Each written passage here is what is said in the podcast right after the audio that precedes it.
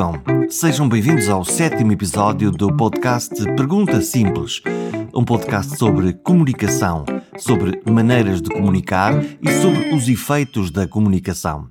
E com uma novidade, a partir deste episódio, o Pergunta Simples tem casa na rede de podcast da RTP, a Rádio e Televisão Públicas. Por isso pode ser seguido e ouvido através do RTP Play. Para quem usa o Apple Tunes Podcasts ou Spotify, também pode descarregar, ouvir e comentar nestas plataformas ou em perguntasimples.com.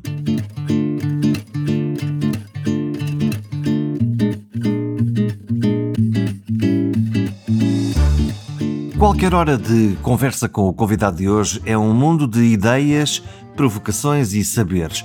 É um economista, mas não fala economês. É um professor, mas aceita discutir todos os detalhes e santas ignorâncias dos seus interlocutores, como eu. E é publicamente reconhecido como um especialista em saúde, em economia da saúde, mas não só. Uma das suas áreas de expressão são as chamadas políticas públicas na área da saúde. As escolhas que fazemos, onde pomos o nosso dinheiro, se é que investimos num médico de saúde pública ou num novo hospital, num equipamento ou num medicamento. E atrevo-me a dizer que Pedro Pita Barros é um académico economista, porém político, embora nunca esteja muito confortável com esta ideia do porém político. Pedro Pita Barros é um independente, sempre independente, e isso torna as suas análises ainda mais divertidas e mordazes. Escreve regularmente na imprensa, fala na rádio e na TV, aconselha governantes em Portugal e na Europa e forma uma nova geração europeia de dirigentes e líderes a partir da Universidade Nova, agora em Carcavelos. Escolhemos gravar esta conversa ao ar livre, afinal, o coronavírus está por aí à solta e calhou neste dia que o Comitê Nobel anunciasse o Prémio Nobel para a Economia, prémio para quem estudou as melhores formas de fazer leilões. A novidade não está na criação do leilão, está em perceber como é que nós os comparamos e como é que conseguimos melhorar os leilões. Vamos à questão das vacinas, que, onde eles têm sido usados. Nós usamos um modelo de leilão em Portugal durante uns anos bastante agressivo, no sentido em que o concurso de um ano tinha como preço máximo o preço do ano anterior. O que é que isto faz? Ao longo do tempo o preço tem que ser de crescer. O que é que acontece? A dada altura fica deserto porque já ninguém interessa, se interessa por aquele preço. E, portanto, o leilão não pode ser tão agressivo de tal forma que ponha toda a gente que pudesse estar interessada fora do mercado. E isso tem que ser pensado. Uh, e agora, faz o leilão de, das vacinas como? Uh, faz propostas e, e, ganha a proposta economicamente mais vantajosa. Mas podia ser como, foi o, como foi o leilão de, das tulipas ou o leilão dos, de, de peixes em muitas lotas, que é começar pelo preço e começar a baixar dizer 900, 800, 700, quem dissesse primeiro eu quero, fica com aquilo. É outro formato de estabelecer um leilão. Este leilão é perfeitamente equivalente ao outro de proposta fechada em determinadas condições. Noutras condições de informação, não é. No objetivo final este é um processo de comunicação também, no fim de contas, esse, o da Lota é um bom exemplo de irmos baixando o preço por aí abaixo e, no fundo, estamos a forçar os concorrentes, que eles estão sentados à volta, que têm alguma coisa para vender, a, a, a não arriscarem demais, para não ficarem com o peixe, e por outro lado, a, a que se paga um bom valor por, por aquele mercado. Sim, são, for, são formas diferentes, porque hum, se nós pensarmos no leilão uh, mais habitual que estamos, vemos nos filmes, que é os tipos de leilões de arte, e conseguimos ter vários filmes, provavelmente de James Bond e similares com leilões em algum momento, uh, nós vemos as pessoas a, a terem aquela, a querem comprar algo e irem anunciando quanto é que estão dispostos a pagar, dando um pequeno sinal ao leiloeiro. E no fundo vão subindo as ofertas. Mas quando sobem ofertas, estão a saber o que é que os outros estão a avaliar. E, portanto, ao fazer isso, estão também a revelar informação de que valorizam pelo menos aquilo que querem comprar ou que os outros já estavam a oferecer. Portanto, há revelação de informação neste processo. Uh, se eu tiver o outro leilão em que começo por um preço e vou baixando, e aquele que disser eu quero o objeto diz eu compro, e nunca chega a saber quanto é que os outros valorizam o objeto. E, portanto, as propriedades de revelação de informação são diferentes uh, e eu posso querer pôr um leilão de uma forma ou de outra como forma de ganhar mais receita para quem está a vender, eh, ou posso querer fazer com que, do ponto de vista social, que o, o que esteja a vender, ou o objeto que esteja em transação, vá para a pessoa que o valoriza mais. Eh, o que pode não ser necessariamente a mesma coisa em alguns modelos de leilão. Hum. Porquê é que os economistas têm má fama? Eu, quando ouço um economista a falar na televisão, normalmente diz assim: vem aí a crise, o déficit vai subir, alguém tem que pagar a conta no fundo é uma espécie de astrologia, porque, porque é isso que os economistas fazem, Pedro. Hum, uh, isso é o que muitas vezes se pede que os economistas façam, não é? Tem uma má imprensa os economistas. Uh, não, os economistas uh, têm, até têm uma boa imprensa porque continuam a ser ouvidos e a ser chamados para precisamente fazer a previsão da bola de cristal da, da vida de todos. Um, mas a parte mais difícil da, da, economia é a economia não é, não é uma técnica por si só, é uma forma de pensar problemas, é uma forma de tentar contribuir para a resolução de problemas. É uma ciência ou é uma política? É uma coisa que está no meio. Uh, existem formas de organizar o pensamento, portanto, existem princípios que nós estabelecemos de, que o transformam numa, numa parte de ciência e torna-se mais ciência quando nós procuramos explicar aquilo que observamos. Uh, Torna-se política porque muitas vezes os economistas dão o outro salto, que é dizer, uh, para além de conseguirmos perceber, ou não, tão bem como julgávamos, o que está a passar, nós recomendamos a ir por este caminho ou ir por aquele caminho, nesse caso torna-se política, e aí temos já um julgamento muitas vezes também que mistura a análise que vem da ciência com princípios normativos que cada um de nós possa ter e ideias sobre como é que deve ser o caminho que a sociedade deve seguir. Hum. E, portanto, é um, é um, anda no meio. Quando nós olhamos para o orçamento, o, o, o Governo acabou de aprovar o orçamento, os partidos eh, da Assembleia da República ainda nem tanto, estamos no meio desta, desta eh, negociação. Se aquilo é um documento de contas, de dinheiro que existe e necessidades que existem, chamavam-se dois ou três sábios economistas, sentavam-nos todos numa sala durante 3, 15 dias e, no fundo, acabávamos com um documento perfeito. Mas a coisa não é não, bem assim. Não consegue ser bem assim, porque, primeiro, eh, é preciso fazer inevitáveis escolhas quando eu tenho um. Mesmo que eu saiba exatamente o quanto vou conseguir da receita do Estado, e muitas vezes nós não sabemos porque depende da própria atividade económica, eu tenho que pensar como é que eu, como é que utilizo.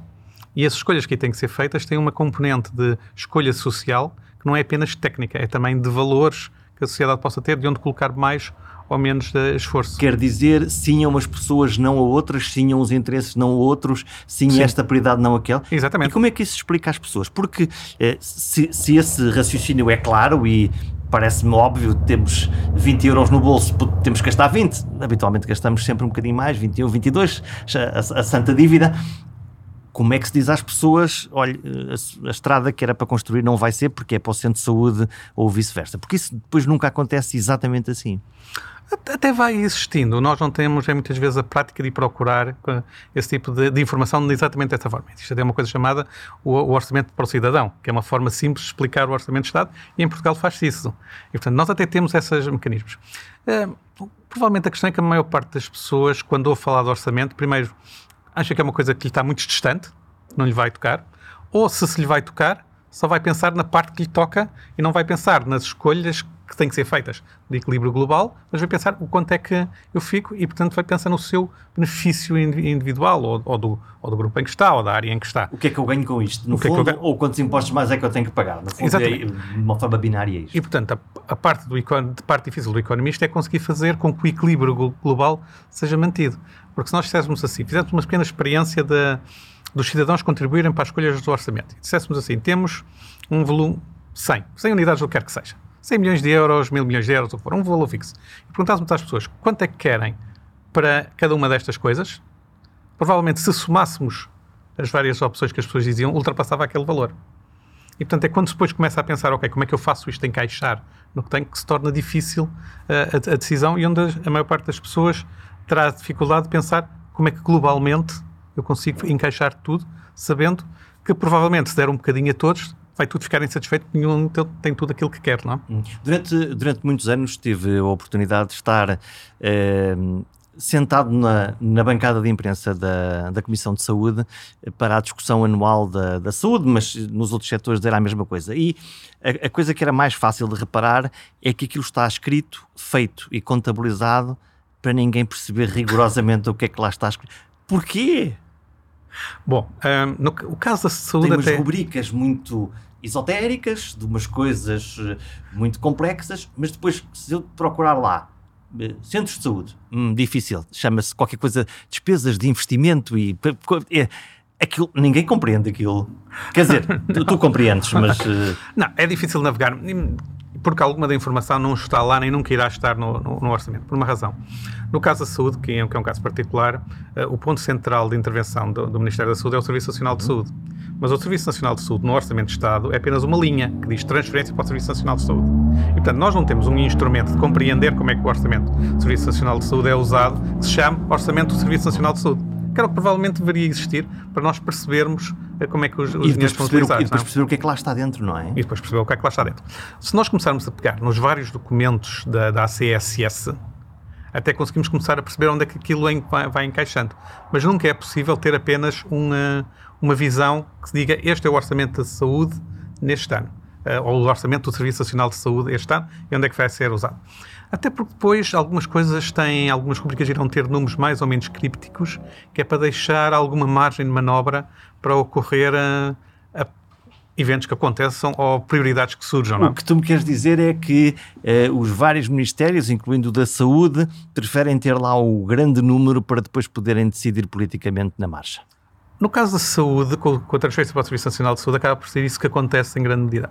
Mas a saúde também tem uma característica muito diferente de outros ministérios, por exemplo, comparando com o Ministério da Educação, que é o que pode acontecer na área da saúde, em termos de necessidades, tem muito mais volatilidade do que aquilo que pode acontecer no Ministério da Educação. E aprendemos agora isso. E aprendemos agora isso. Portanto, eu no Ministério da Educação consigo razoavelmente prever eh, quantos professores, quantas escolas, quantos, quantos auxiliares, quantos, consigo saber, não é? Na saúde, nunca sei quando, quando nos bate à porta uma, uma pandemia ou quando, ou quando tudo corre tão bem que afinal não era preciso tanto dinheiro. Mas se não fosse preciso tanto dinheiro, o melhor é não dizer e utilizá-lo noutra coisa qualquer.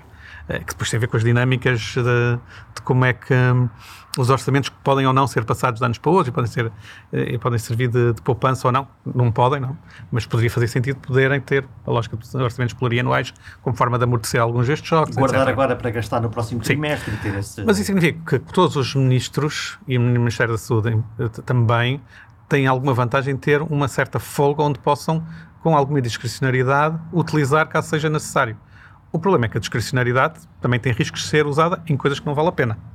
Portanto, nós temos aqui uma coisa muito cara também aos economistas, que é, que é dizer por um lado e por outro lado. Tudo tem benefícios e, e os custos. No, no, no balanço destes dois elementos é que nós tentamos encontrar o que possa ser uma, uma via adequada. Um Pedro Pita Barros, ministro ou secretário de Estado, é uma coisa que te atrai? Ah, não, de todo.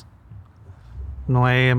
Há coisas para as quais nós sabemos que conseguimos fazer bem e outras temos a certeza que conseguimos fazer mal. Eh, essa é uma daquelas que eu acho que teria eh, toda a capacidade de fazer mal.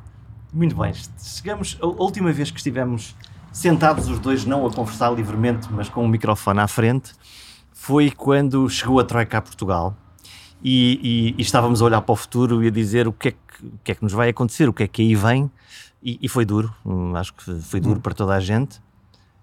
Eu sabe-me tanto esses tempos, estes que vivemos agora. Quão duro vai ser isto? Estou a falar Isto de economia, vai, a pandemia, a pandemia vai ser muito dura e provavelmente mais do que, do que foi a Troika, uh, em várias dimensões. Primeiro, está a ser muito mais exigente a toda a sociedade, e, portanto, não é só o Serviço Nacional de Saúde, é toda, é toda a gente. Portanto, vai haver aqui uh, a necessidade de construir, como é que podemos chamar de uma forma simples, seja catchy também ao mesmo tempo. Criar um sentimento de comunidade, talvez, talvez é o melhor termo, que é nós pensarmos que vamos ter dificuldades, que vai haver distribuição desigual dos custos dessas dificuldades, já estamos a vê-las, uh, e que, como sociedade, vamos ter que ter um esforço coletivo de ultrapassar isso. Enquanto que na, durante os tempos da Troika, é certo que houve algumas dificuldades, mas havia sempre aquela noção de que com um esforço suficiente um setor podia melhorar ou podia ultrapassar, e nós vimos muitos setores de atividade estavam voltados para o mercado interno, de repente começarem a exportar. Começámos a exportar serviços de arquitetura, que era uma coisa que se fazia pontualmente, mas não com regularidade. Passamos a fazer isso durante o tempo da Troika com alguma regularidade. Passamos a fazer mais coisas uh, num, num, âmbito mais global do que era habitual. Uh, e isso exigiu um esforço, mas as pessoas sabiam que se fizessem lá esse esforço, teriam, uh, de alguma forma, um caminho da recompensa disso. Com a pandemia dependemos muito mais uns dos outros. Uh, se, se, continuarmos a ter uma taxa de novos casos muito elevada, que depois começa a refletir uma pressão muito grande no, no sistema de saúde, poderão ser necessário voltar a medidas mais draconianas que afetarão toda a gente, independentemente de como estejam a tentar responder ou evoluir. Portanto, a nossa interdependência em tempos de pandemia vai ser muito, vai ser muito maior. Uh, por outro lado, as exigências da, da pandemia em termos de, de sistema de saúde uh, colocam uma pressão enorme sobre os profissionais que levam in, quase inevitavelmente a uma exaustão ao final de algum tempo. Isto é, é, são obrigados a trabalhar um regime de rotações que não é possível manter durante muito tempo. E, portanto, Fizeram numa primeira fase e vão repetir agora, estão agora a repetir outra vez. Vai-lhes ser pedido que repitam agora quase de certeza. E agora mais cansados. E agora mais cansados. Temos alguma vantagem, já aprendemos muita coisa durante estes meses, isso é, isso é verdade. E isso ajuda bastante. E a, e a forma de tratar tem mostrado que nós temos conseguido baixar a mortalidade das pessoas que, dos casos mais graves. Portanto, isso tem sido, tem sido um bom sinal. Mas se nós pensarmos que com o número de aumento de pessoas infectadas vamos ter casos mais graves, mas também muitos casos que não ficando mais graves têm que ser acompanhados. Vamos ter uma pressão sobre o que eu chamei já uma vez o exército invisível, que são os médicos de, de família, que têm que acompanhar essa gente toda, e que embora seja muito mais uh, apelativo visualmente ou comunicacionalmente falar dos hospitais e das situações extremas, uh, a retaguarda, o ponto de partida de toda esta parte dos cuidados de saúde primários que mantém as pessoas longe do hospital e evitar que, que não tenham um agravamento da sua, da sua situação, vai ter também uma pressão enorme. E nós sabemos que a promessa de ter de dar a todos os portugueses um médico de família é sempre sucessivamente revista. Porquê, Pedro? É, é dinheiro? É falta de jeito? Porque neste momento temos médicos em formação, temos uma necessidade, não estamos tão pobres como isso, portanto o que é, que se, é, um, é, um, fenómeno para mim também tentar perceber porque é que uma coisa que é uma prioridade de toda a gente, Sim. que é percebido pela população como uma prioridade, que não tínhamos médicos, agora temos. Bom, dinheiro também eu diria que neste caso eh, é uma quantidade razoável de dinheiro que o Estado poderia, poderia investir e seria uma bela bandeira eleitoral já agora, portanto até por aí os vários governos enunciam a prioridade e não acontece. Pois, hum, misturam-se vários aspectos na, de porque é que não acontece. Um deles. Ou não vai acontecendo, no fundo é uma tendência, porque nós estamos quase numa estabilidade que ora um bocadinho para baixo, um bocadinho para cima. Eu não tenho a resposta, tenho a minha interpretação do que possa ser a resposta. Uh, e, que, e que tem três ou quatro elementos que, nos quais eu posso ter, estar a ser injusto em alguns deles. Vamos fazer já essa, essa, essa ressalva. Mas como isto não é uma, uma questão de justiça neste momento, é simplesmente uh, dar qual é a minha visão face aos elementos que temos é a primeira razão pela qual todos os governos prometem um médico de família e depois não acontece.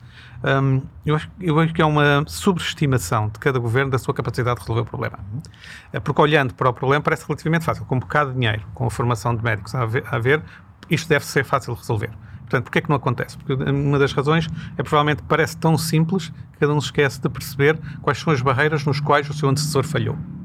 E, portanto, a, primeira parte é uma espécie de. É um ato de fé e não de aprendizagem do passado. Um ato de alguma arrogância intelectual de dizer eu vou conseguir fazer onde os outros falharam. Eu acho que isso tem sido permanente em todos os, eh, em todos os ministros que anunciam que vão resolver. Eu acho que existe um bocadinho desse elemento. Agora, porquê que então, porquê que então falha? Porque não só é difícil prever exatamente quais são os momentos de reforma de alguns dos médicos de família que vão saindo, como também a formação nem sempre vai com a velocidade que se pretende, nem depois as pessoas que se formam vão para os lugares que, que, que se pretendia que elas fossem. E, portanto, como, como não há propriamente uma lógica de uh, eu formo-te e, portanto, tens que ir para ali, uh, no final, depois, cada médico formado acaba por tomar as suas decisões que não são necessariamente aquelas que alguém há quatro anos atrás pensou que eles iriam tomar. E, portanto, nunca, como pensaram que ia resultar, uh, nunca pensaram quais são os mecanismos pelos quais eu tenho que assegurar que aquilo acontece. E alguns dos aspectos não têm apenas a ver com remuneração. E nós, e nós, vemos, ou pelo menos com a remuneração imediata, porque nós vemos que, mesmo quando se atribuem uh, verbas adicionais, e se paga mais por ir para sítios mais remotos, muitas vezes não se tem candidatos para isso. E a explicação está em dois elementos. Primeiro, as pessoas quererão ir para lá também se sentirem acarinhadas no ir para lá, não é dizer aquilo é tão mau que eu até te pago mais. Isso é comunicação.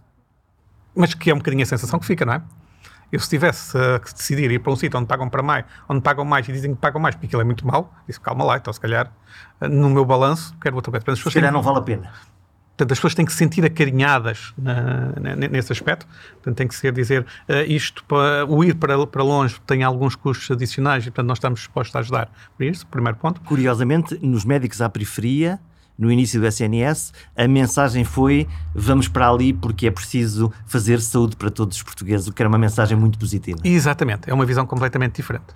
E essa é a parte que eu acho que do acarinhar Outro aspecto é se eu quero que eles vão para lá de uma forma permanente, e aí e o serviço à periferia não era para ser permanente, embora alguns depois tenham ficado permanentemente, se eu quero que seja permanente, tenho que diminuir os custos desse distanciamento. E hoje em dia é não é difícil diminuir esses custos para as pessoas não se sentirem isoladas.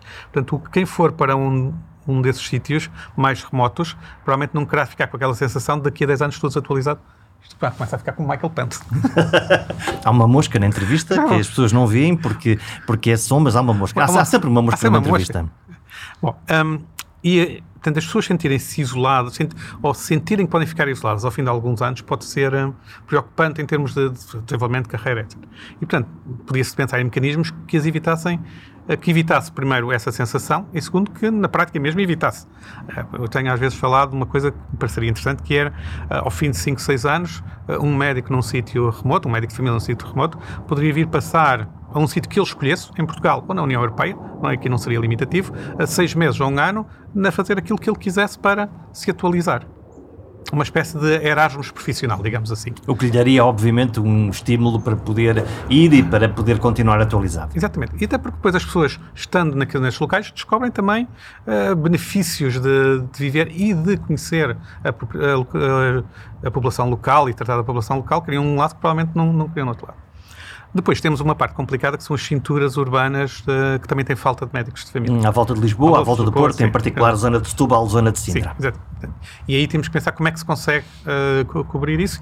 E aí provavelmente, mais do que esta lógica de uh, não ficar perdido no tempo, é uma parte de, de, dinheiro, certamente, e se calhar uma boa parte de planeamento para perceber porque é que há rotação, que mecanismos organizacionais é que podem ser usados para ter menos rotação e as pessoas para permanecerem e quererem ir para essas populações. Uh, pode haver uh, a noção de que há populações mais complicadas de acompanhar do que outras e, portanto, perceber como é que se pode criar formas de facilitar esse próprio acompanhamento. Em alguns casos, uh, pensar também no papel do, dos médicos e os enfermeiros de família em conjunto, e se calhar até um pouco com a, com a própria rede de farmácias, numa rede mais ampla de monitorização e acompanhamento das pessoas. Portanto, tem que se pensar de uma forma organizacionalmente mais, uh, mais ágil.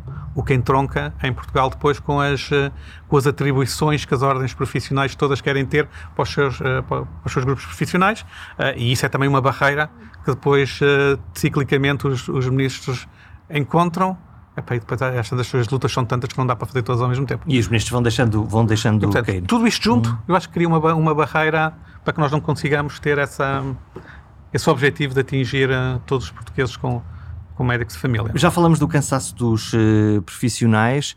Uh, fizeste uma lista de 10 tópicos, dão quase um programa de governo uh, no, no, no, Expresso neste, neste fim de semana. Desafio do cansaço dos cidadãos Estamos, eu estou, não sei se tu estás, fartos, fartos da Covid, fartos da não liberdade, apesar de agora conseguirmos fazer algumas coisas, fartos disto estar sempre como uma espada sobre a nossa cabeça a dizer uh, ainda não nos podemos, uh, ainda não podemos viver livremente. Isso, essa fadiga, que é um termo técnico que se costuma usar, é muito natural nestas circunstâncias. Um, não, não é a primeira vez que se, que se encontra esse tipo de situação e era previsível de, desde o início. E tem duas, duas origens, de alguma forma. A primeira era, nós inicialmente, uh, em março, havia enorme incerteza sobre o que é que era exatamente toda esta pandemia. O que é que ia afetar, como é que ia afetar, qual a gravidade. Tínhamos as imagens dramáticas de, dos hospitais de Itália, depois dos hospitais de Espanha, e isso criou uma tensão enorme na, na, um nas pessoas. Um susto. E, portanto, nós... Uh, como sociedade, até fomos bastante rápidos a, a fechar e a, e ir para casa e aceitar um, Acho um mês, de confinamento. mesmo primeiro que o governo, não é? Decidimos primeiro que o governo, grandeza. da escola e ficamos em casa. Começou a ser, não. E isso são, são, são situações de pressão em que se tomam decisões extremas e em que o que predomina é o medo da parte de, de saúde. Com o passar do tempo, fomos aprendendo algumas coisas. Primeiro, que a situação era grave mas que nós raramente conhecíamos alguém que diretamente tivesse sido afetado. Isso começa a afetar a percepção de que cada um tem do risco real que, que, que, está, que está mesmo envolvido. Começamos também a sentir o custo da perda de liberdade, que no fundo era algo que nós não pensávamos até de deixar de se ter, e aí começa-se a ter uh, a pressão, ok, será que vale a pena correr aquilo? E começamos a, a, a tentar perceber qual é o caminho que conseguimos traçar em termos de grupo entre equilibrar o ter uma vida um pouco mais normal uh, e ter uh, conseguirmos de defender a pandemia. Curiosamente, em alguns inquéritos internacionais que nós fomos fazendo e conseguimos incluir Portugal, encontramos que os portugueses eram daqueles que mais sabiam as medidas recomendadas pela OCDE, que mais aderiam e que mais preocupados estavam. Mas também assistimos que, com o passar do tempo, foram aqueles que foram também mudando a sua percepção da importância do aspecto de saúde face ao aspecto económico. E, portanto, foram libertando e largando um bocadinho o laço da prudência. Todos os, todos os países fizeram isso. Aliás, no, talvez um, o país que neste momento é mais dramático nisso é, é a República Checa. Foi um dos países que também muito cedo fechou, muito cedo controlou e muito mais do que Portugal todo o contágio e neste momento tem uma situação perfeitamente descontrolada. Quando, a, quando nós em março falávamos na, na famosa curva exponencial, não? que a cada altura dava mais infectados do que habitantes em Portugal, naquela, naquela nossa ânsia de, de tentar quantificar a coisa. No dia em que todos éramos epidemiologistas e todos... todos fizemos contas. Já vamos falar dessas curvas. É, essa, essa, essas famosas curvas exponenciais, neste momento nós encontramos-la praticamente na, na, na República Checa em plena atividade. E, e porquê? Porque eles essencialmente abrandaram um pouco a guarda e quando, quando se põe isto em marcha depois torna-se de, de difícil conter esses aspectos. E portanto a, a nossa, a nossa forma de, de, encarar esta tensão entre uma vida normal e uma vida defensiva relativamente ao vírus vai mudando também com o tempo. Nós em Portugal, olhando por exemplo à mobilidade medida pela Google, eh, que é mede com os telemóveis os sítios onde as pessoas estiveram, não é, não é estar a seguir cada um de nós, é dizer, os te, se calhar também é. Se calhar também é, mas o que eles põem publicamente é, e está disponível para quem quiser fazer o, a procura, é dizer a, a porcentagem de pessoas esteve num, num determinado tipo de locais face ao que era antes da pandemia. Para poder comparar. Para poder comparar. Eh, e, e o que nós vemos é que Portugal baixou bastante toda essa mobilidade, obviamente durante o confinamento sim, depois menos depois do confinamento começou a subir devagarinho. Uh, no final de, de, agosto e durante o período de férias uh, explodiu a ida para as praias e para os parques e para, para, essas coisas. O que corresponde também um pouco àquilo que nós vemos, não é? Claro que 15 dias depois uh, temos as tivemos consequências. O efeito. Tivemos o efeito disso, não? E portanto há muito, dia, muito do que se passa tem a ver com o nosso comportamento social. Portanto, esta fadiga está instalada. Agora vamos ver se o susto que vem agora vai ser suficiente para voltarmos atrás de alguma coisa. Para ti é claro que, que, que, que a fatura vai chegar. Nós já estamos neste momento com o número já de casos. Já, já, estamos com a fatura, não é? E, uh, e, embora se diga que não é tão preocupante, porque é sobretudo uma população mais nova, com menos, menos gravidade, até temos, continuamos a ter uma mortalidade baixa, uh, os grupos sociais uh, e grupos etários em Portugal não são estanques. E, portanto, se eu tenho uma, um, um, grupo populacional, mesmo que sejam mais jovens, a, a, ter uma, um crescimento do número de infecções mais cedo ou mais tarde, isso vai passar para os outros que são mais vulneráveis. Os netos, os pais, os filhos, e, portanto, vão, isso, vão isso fazer esse ciclo normal. Isso acaba por ser in, inevitável nestes aspectos. É o que temos visto nos outros países, é o que provavelmente vamos ver aqui. Então, nós vamos, e já estamos a ver também na, na tal mobilidade, uma redução da mobilidade. Então, Podemos fechar o país? Outra vez? Uh, bom, nós, na verdade, fechar o país sempre foi um termo excessivo. Podemos fechar fazer, coisa fazer, fazer aquilo que fizemos fazer em aquilo março. que fizemos em março eu acho que já não é possível. Uh, foi possível na, naquela altura, primeiro pelo susto e depois porque uh, o custo económico, mesmo assim, podia ter alguma almofada de defesa nas pessoas que foram mais afetadas. Uh, essa almofada eu acho que neste momento se esgotou, seja na, nas pessoas afetadas, seja na própria capacidade do Estado continuar a pôr. e aqui voltamos à parte económica, onde é que a economia entra. Se eu ponho as pessoas em casa que se deixam de produzir, essa é a produção perdida e, portanto, significa que o nosso nível de vida vai baixar naquele, naquele montante. Aconteça o que acontecer. Aconteça o que acontecer. Produção que foi perdida, foi perdida. Não? É? E, portanto, a questão que nós vamos ter é como é que vamos distribuir o custo daquela perda de produção. Se vamos fechar durante muito tempo, essa, essa perda de produção vai ser muito maior.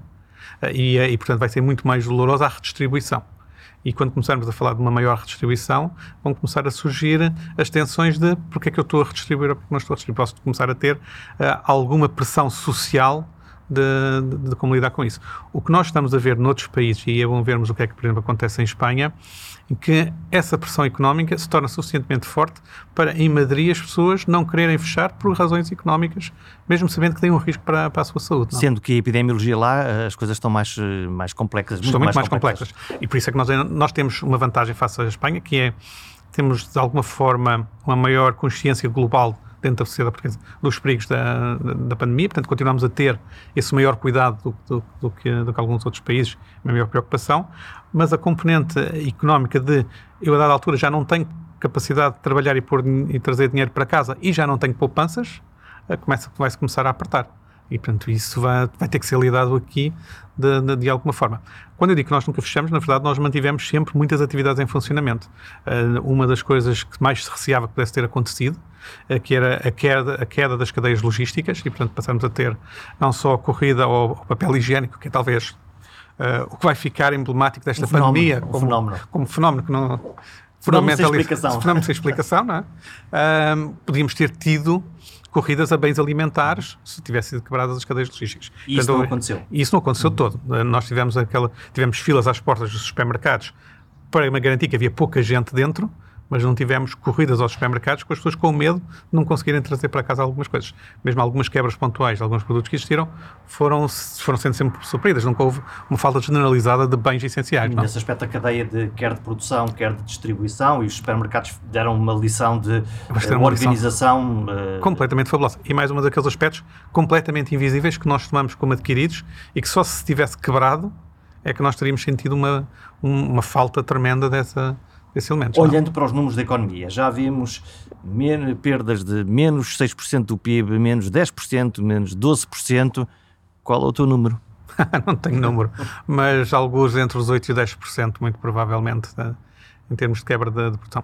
Aqui o, o, o PIB é sempre muito ilusório no, no, no seguinte sentido. Nós temos na, na, nossa parte, na nossa contabilização do PIB, que é valor acrescentado gerado em Portugal, uh, e portanto não é, o, não é soma todas as vendas feitas e em Portugal, agora é valor em português, para o comum dos mortais que nos ouve, ah, ok. É que é que vamos, isso é? isto é o quê? É a riqueza que nós fazemos? É o dinheiro que nós temos? É o... Não, é, é quando, quando compramos algo, uh, quando adquirimos um serviço ou um produto, há uma diferença entre o preço que estamos a pagar e o que custou produzir esse serviço. Uh, e, e, de uma forma simples, isso é o valor acrescentado que é trazido. E o PIB é a soma desses valores acrescentados todos. Portanto, não é o total das vendas que é feito em Portugal. Ora, o que significa que dentro do PIB temos uma coisa muito grande em Portugal, que era o turismo. Isto é, o que nós vendíamos de serviços a turistas que cá estavam, contava muito nesse valor acrescentado. Isso basicamente desapareceu com, a, com as mobilidades. Enfim, agora começa a ver um bocadinho mais turistas, mas não é de todo aquilo que tínhamos. E, portanto, essa quebra vai cá estar sempre de, de forma permanente.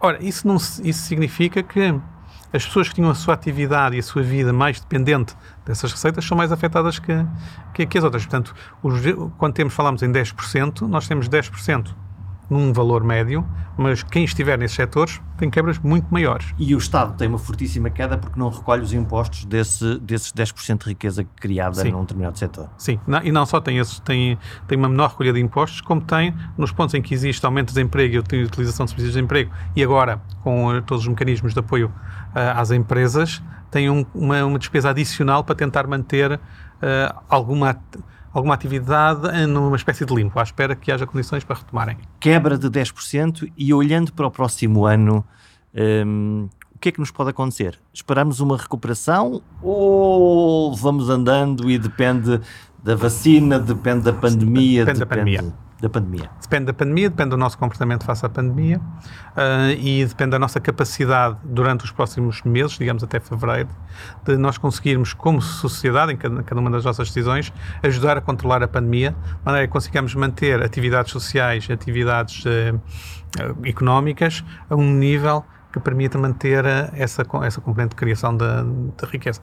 Agora, há uma parte que vai desaparecer durante vários anos, então a parte do turismo não, não está cá. Mesmo toda a parte de restauração, uh, não podemos ser contraditórios com dizer que queremos que as pessoas uh, tenham maior recato, digamos assim, para evitar contágio e ao mesmo tempo vão aos restaurantes das formas como iam antes.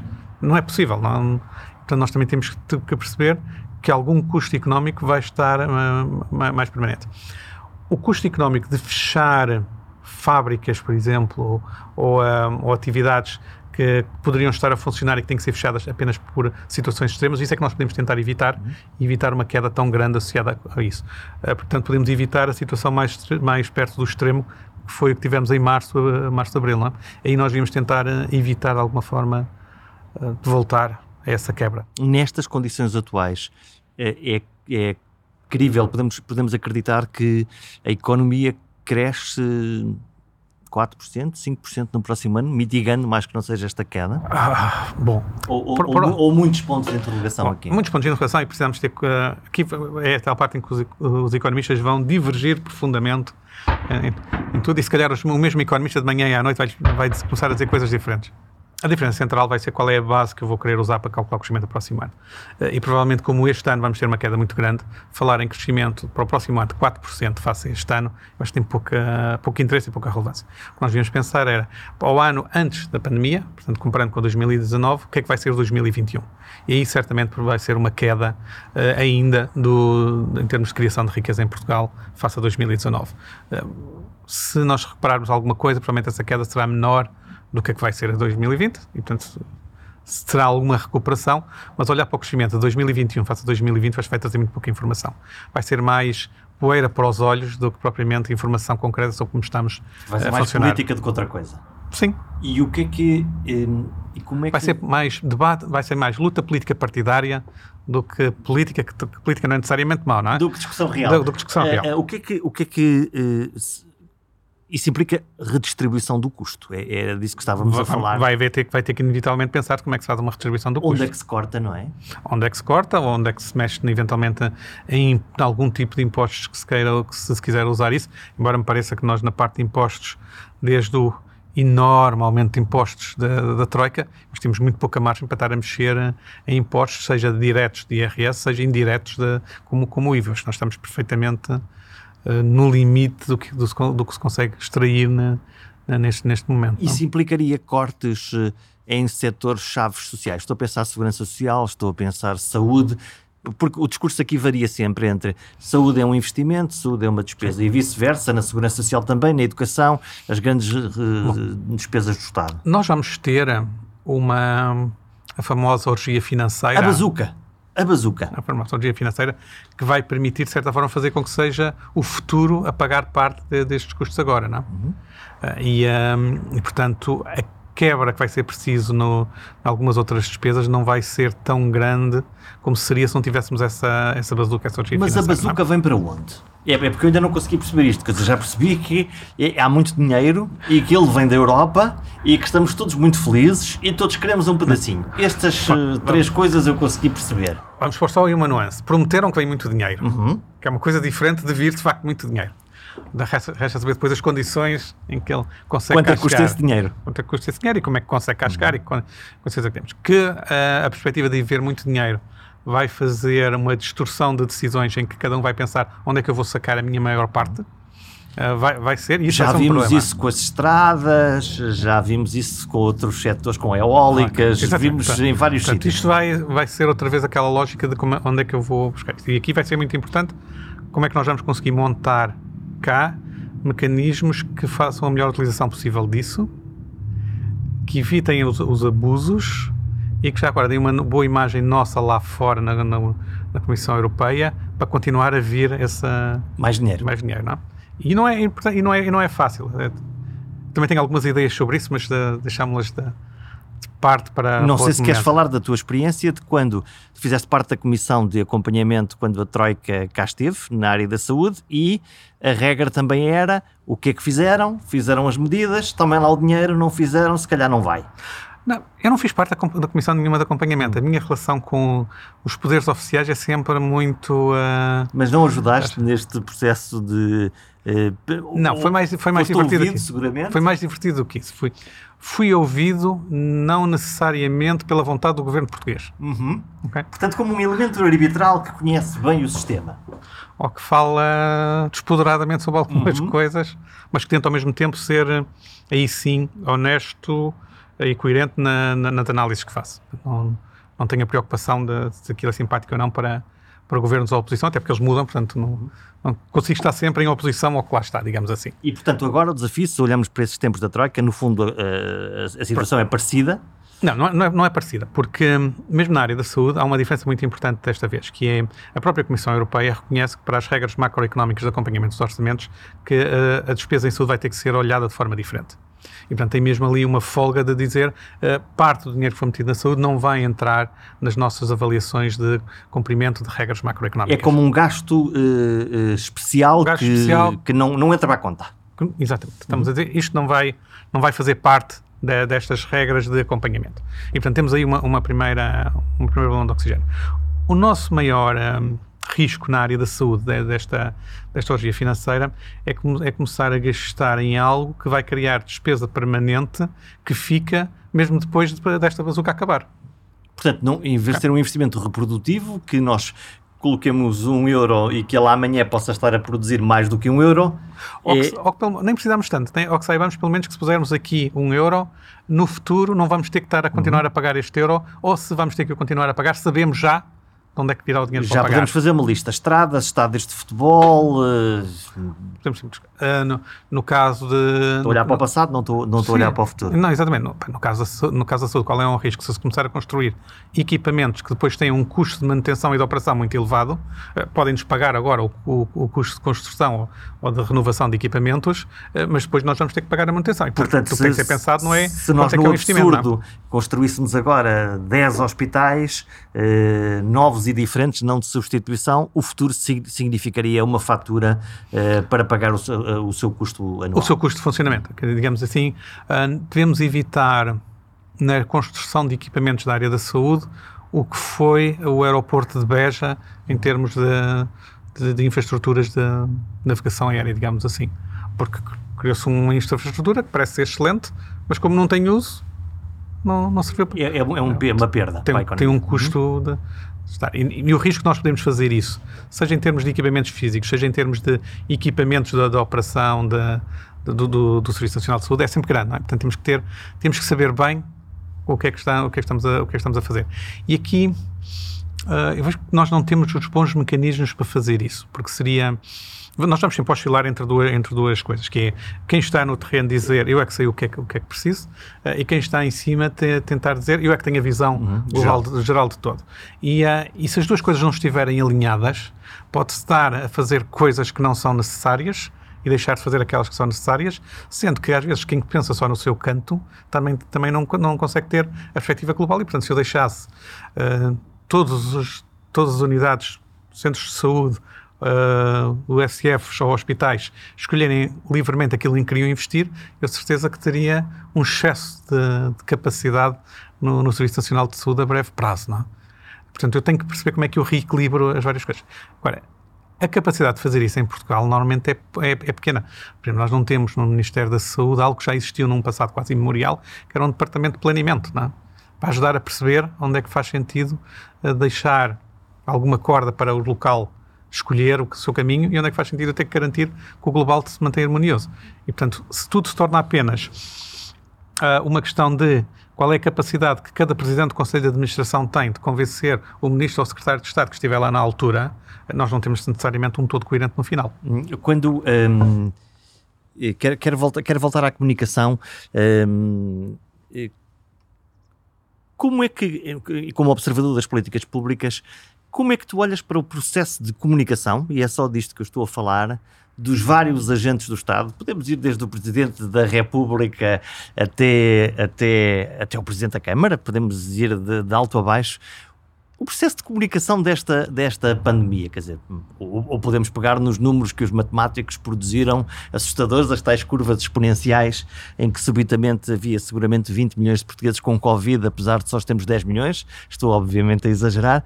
Como é que olhaste para este processo de comunicação? Quase começa com o Presidente da República a fazer um teste em direto e a autoconfinar-se 15 dias.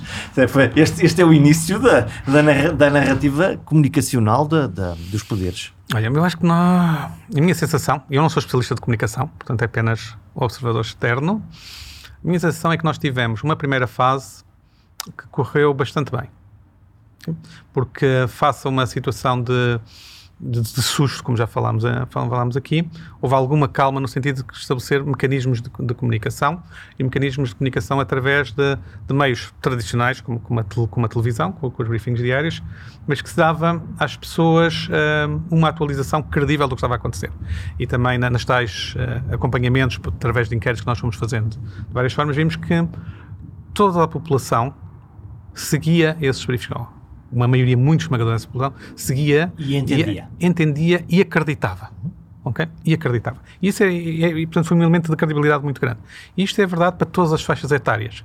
Mesmo aquelas mais jovens, que nós achávamos que uh, a utilização de Facebooks ou, ou, outras coisas desse género pudessem ter importância para eles, WhatsApp, etc., usavam mais do que os da idade, mais avançada, mas também ouviam muita televisão e quando tinham que pôr um elemento de credibilidade, uh, conseguiam dizer que, que, acreditavam mais no que vinha nesses comunicados. E a voz pública funcionou. E a voz pública, eu acho que aí funcionou.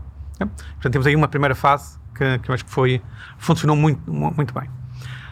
A partir da altura começa a haver duas, dois elementos a, a premiar isso, a, em, em, começar a entrar, a criar brechas nessa, nessa parte. Uh, a primeira delas começa a criar o tal cansaço, e, portanto, a da altura já se começava a ser previsível que não valia a pena manter os briefings diários uh, e que podiam-se passar a ser mais alternados, numa altura em que já outros países já tinham começado a, também a difundir isso, mas que é importante manter essa presença de credibilidade, uh, por um lado, e, e isso começou a ser claro, e por outro lado, começou-se também a perceber que alguns dos anúncios começavam a ter outras preocupações que não apenas a saúde pública e que não eram explicitamente reconhecidos portanto, um, cruzamento de mensagens entre o que é que eram os factos, o que é que eram as necessidades de proteção de saúde pública e uma agenda política.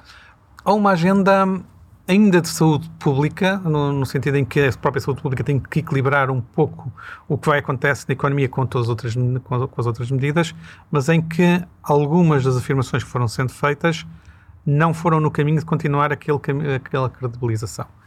Digamos, se quisermos pôr um marco aí, eu até consigo apontar, o, não sei o dia, mas podemos ir ver o dia, mas o dia em que eu, em que eu senti, como cidadão, e depois percebi que era uma percepção um bocadinho mais geral, em que, estava, que tinha passado uma linha invisível da, nessa parte de comunicação. Foi quando, a propósito das viagens aéreas, se disse que as pessoas, como estão sentadas lado a lado, mas olharem em frente, que não há perigo de contágio. Ou que há muito menor risco de contágio. E nós, eh, pobres cidadãos, olhamos para aquilo e desconfiamos fortemente. Exatamente. Eu acho que esse ponto, o momento em que se diz isso, é muito menos honesto do que dizer vamos ter que aceitar um pouco mais de risco, porque não podemos ter. Se dissesse às pessoas, vamos ter que aceitar aqui um pouco mais de risco, porque é, vai ser preciso e porque não podemos parar completamente isto, acho que se entendia dizer que não, não, isto é perfeitamente coerente com tudo o que estávamos a dizer até antes, até o risco é menor, eu acho que isso contribui para cair um pouco reduz a credibilidade da mensagem, no fundo, a mensagem a partir, geral. A partir desse momento, eu acho que as pessoas começam a perguntar, cada vez que existe uma afirmação, fazem um screening muito maior dessa afirmação. Vão filtrar muito mais. Isto é porque exatamente? É mesmo assim? Ou ah, existem outras coisas que também são importantes, está certo, mas que não nos estão, nos estão a dizer? Eu acho que isso foi até certo ponto percebido, porque depois, mais à frente, uh, reafinou, reafinou-se essa, essa comunicação. Portanto, é este equilíbrio entre, entre aspectos mais de, de economia, de sociedade, e podemos colocar aqui a questão das escolas, não como uma questão económica, mas como uma questão de sociedade, uh, quando começámos a ter esses elementos, vemos que a comunicação desses elementos deixou de ser feita nesses briefings, passou a ser feita noutros momentos. E, portanto, eu acho que algum, em algum sítio perceberam isso. Agora, também nessa parte de comunicação, também passou a ser, à, altura, um pouco mais caricato, quando o Presidente da República publicamente sugere a forma da comunicação de apresentar primeiro os números positivos e depois os outros. Aí começa a haver uma confusão de, de papéis uh, aí. O, um, nesse, e, portanto, a dada altura dá uma sensação que se deixou de pensar muito nesta, nesta comunicação. Hoje em dia, né, digamos, desde o final da, das férias, um, eu creio que passamos a ter um, alguma falta de pensamento mais estruturado sobre como é que devia ser feita alguma dessa comunicação. Uh, isto porque nós sabemos que, que isto vai ser um período agora difícil, e, por exemplo, sabíamos que a, abertura das escolas iria criar uma enorme ansiedade e não houve, embora tenha sido feita várias comunicação, não houve propriamente um plano de comunicação uh, claro sobre, sobre as escolas. Uh, eu não tenho já filhos em idade escolar, mas andei à procura e não vi nenhum sítio onde eu facilmente disse, conseguisse perceber o que é que eu tenho que fazer se tiver algum receio ou alguma dúvida. E isso veio mais tarde, oh, diz aqui que existem linhas de apoio, etc. Mas não é, não é, no não é fundo, suficiente. Uma, não? Uma, um plano de comunicação que envolvesse o cidadão e o seu próprio movimento, em vez de ser uma coisa diretiva de cima para baixo. Exatamente. Será que alguém foi perguntar aos pais que informação é que eles gostariam de ter durante o momento da abertura das escolas para lhes poder ser dito onde é que poderiam ter essa informação ou dizer que não era fácil tê-la e, portanto, terão que encontrar outras formas de, de obter. E não existe. Mesmo quando agora foi disponibilizada a versão preliminar, ao final, não sei ainda, do, do famoso plano outono-inverno, eh, nós olhamos para, aqui, para, para o documento eh, e a sensação que fica é que é um documento fechado sobre os serviços de saúde. Eu olho para aquele documento e penso, se eu fosse um Foi cidadão... feito em casa e, e, e, o lá fora não, não entrou ali. Não é o lá fora não entrou ali, porque eu, a forma como está feito o documento é um documento que, tem, que é muito que é bastante completo. Eu acho que toca todos os pontos essenciais, mas toca todos os pontos essenciais do ponto de vista da organização dos serviços de saúde. de um ponto de vista de comunicação, que era estávamos a falar, era importante que um cidadão ouvisse falar. Existe um plano outono e inverno. Eu vou lá e tenho uma secção que diz para o cidadão o que é que ele precisa de saber, do que deve fazer, se acontecer isto, se vir aquilo, se tiver este receio. Se o meu filho tiver febre, logo. Logo, o que, é, o que é que eu faço? Se não conseguir ligar para o centro de saúde, qual é um, Quais são as minhas são alternativas? Uhum. Esse tipo de, de, de, de, plano não está lá. Se eu tiver o meu filho com febre, devo verificar se os outros uh, colegas da turma também têm a mesma questão. Não. Esse tipo de plano era importante também para o, para o, cidadão para manter uma certa calma. E aqui eu acho que nós temos tido até uma boa entrada em funcionamento das escolas. Portanto, todos aqueles receios que, que havia, acho que em grande medida, provavelmente por, por uh, cuidados das escolas e cuidados dos pais, etc., tem-se. Tem tem-se conseguido evitar situações de fechos generalizados. Um caso ali, Não. um caso acolá, mas muito que se sabia, controlado, que sabia que ia acontecer. Que ia acontecer. E, me, e, me, e talvez aqui o sinal mais interessante seja a relativa calma com que o Mário Nogueira tem estado sobre o tema. O discurso sindical acalmou claramente. Acho que acalmou, não foi? E isso é o indicador mais claro de que as coisas não podem estar a correr muito mal. O que, o que, não, o que não, não deixa de ser um, um, um sinal, um sinal muito. eh, Porque é um bom sinal, porque, porque não, é uma, não, é, não é uma coisa que eu, que, eu, que eu possa dizer foi o Ministério da Saúde que, que conseguiu decidir que isto ia correr bem. Aquilo é um Ministério diferente, é o Ministério da Educação. O Ministério da Educação parece ser um bocado trapalhão na, na- no tratamento da- destas questões, o que significa que foi descentralizadamente em cada escola, ou em grupamento de escolas, Cada um tomou o destino em suas mãos. foram tomando as suas decisões, provavelmente falaram imenso entre eles, com, acredito que os diretores dos agrupamentos tenham telefonado uns aos outros a perceber como é que estavam a fazer, mas que de uma forma, entre eles, provavelmente falando se calhar com os pais, tendo algum envolvimento de alunos, não sei exatamente como, em que se calhar em sítios diferentes tiveram mecanismos diferentes, mas conseguiram esta acalmia, não é? Olhando para. Nós estamos a pensar no nível nacional e no nível local, ou quase hiperlocal, das famílias Hiperlocal. depois. Olhando para cima, temos a grande Europa, que eh, no fundo não conseguiu estabelecer uma coerência geral de como é que isto se pode fazer. Estou a olhar, por exemplo, para as viagens entre países, as listas vermelhas, eh, tudo isso que aconteceu e que ao mesmo tempo, que, e, e, e, tens experiência disso, tenta fazer, por exemplo, planos gigantes para o cancro, planos gigantes para, para a Covid, e, e quase um monte de papéis imenso. Acrescentamos mais complexidade à complexidade ou a Europa será definitivamente o nosso caminho para, para, organizar, para organizar o nosso mundo daqui para a frente? Bom, e a Europa, no meio disto tudo, acho que acabou por ter a União Europeia, por assim, nesse, nesse contexto desse grupo de países, acabou por ter um início de resposta muito trapalhão, muito desorganizado, mas depois claramente acertou o passo. Eh, coisas que se falaram no início de alguns países estarem a proibir exportação de equipamento para outros países, parou deixou de se ouvir falar nisso porque deixou de existir. Portanto, houve aí algum trabalho, até um, de alguma forma, se calhar invisível para o comum, mas que deve ter sido feito nos bastidores que parou para isso. Uma outra área onde a, onde a Europa começou a- e atuou, parece-me que, que bem, foi na, na preparação da vacina. Da compra da vacina, criar mecanismos Um mecanismo globais global de compra Uhum. e, e de garantia de E- que a Europa vai ter acesso. e não perdendo a perspectiva mais mundial de- do, do aspecto. Isto é, não, não se fechou na Fortaleza Europa e disse vamos só comprar para nós, vamos mas numa perspectiva mais global. Portanto, conseguiu manter alguma lógica de solidariedade ah, global den- dentro de uma resposta de toda a União Europeia. Agora, descer mais abaixo disso hoje em dia é muito complicado porque cada país tem o seu sistema de, de saúde. Alguns países têm sistemas muito descentralizados dentro de- do, do país e, portanto, torna-se muito difícil aquilo chegar. Começa-se já, provavelmente, a apontar para que algumas iniciativas europeias na área da saúde venham a ter lugar. A Ursula von der Leyen ah, referiu isso no seu discurso do Estado da União Europeia. Resta saber que caminho é que se vai conseguir fazer, de facto, aí, porque cada, cada sítio, e portanto é mais do que cada país, é muito cioso isso. Basta, por exemplo, ver toda a, a luta que tem havido política em, em Madrid entre o governo central e, e o governo local. Que não se entendem. Não se entendem. Sobre se fecha a cidade ou não fecha a cidade. E, portanto, não, é preciso agora estar a adicionar uma terceira camada, que é a União Europeia, vir a ter uma opinião sobre se Madrid fecha ou não fecha. Portanto, eh, ne- nesse aspecto, hum, eu acho que eles conseguiram aprender um pouco o passo. Também foi muito interessante a União Europeia ter fomentado naquele período mais crítico, eh, ou ter, ter apoiado na medida do possível, ter pelo menos encorajado eh, algumas trocas de doentes, poucas, mas algumas trocas de doentes mais críticos entre países. Em Itália, Itália, Alemanha, França, Alemanha. É muito marginal, mas o princípio ficou estabelecido. Que é um país, o sistema de saúde de um país, mesmo com um, uma organização diferente, pode, numa lógica de solidariedade europeia, ajudar o outro. O conceito foi muito pequeno, mas se calhar foi um princípio para quando houver Uh, outras necessidades de, do mesmo tipo, possa-se ter mecanismos mais, mais, fortes. No fundo é dizer é possível, não é impossível, e portanto isso pode facilitar no futuro. Portanto eu tenho, eu tenho alguma esperança que não seja, no, não será nos próximos seis meses, mas que num prazo de, de, de cinco anos, dez anos, haja um papel maior da própria União Europeia disto. Eu devo dizer que uh, sou muito europeísta, portanto tenho aqui um bias, uh, sou um economista com um bias muito grande para, para o espaço da União Europeia, claramente. Hum. Portanto, isso tem que ser descontado. Muito bem, está descontado desde já. Estamos a fechar esta entrevista. Quero olhar uh, um minuto, dois minutos para o futuro ciclo político pós-Covid, quando estivermos todos descansados, eventualmente com este governo ou com outro qualquer, uh, quando chegar o, primeiro ministro da saúde de um novo ciclo, que acontece, o, tal ministro reformista que acontece habitualmente.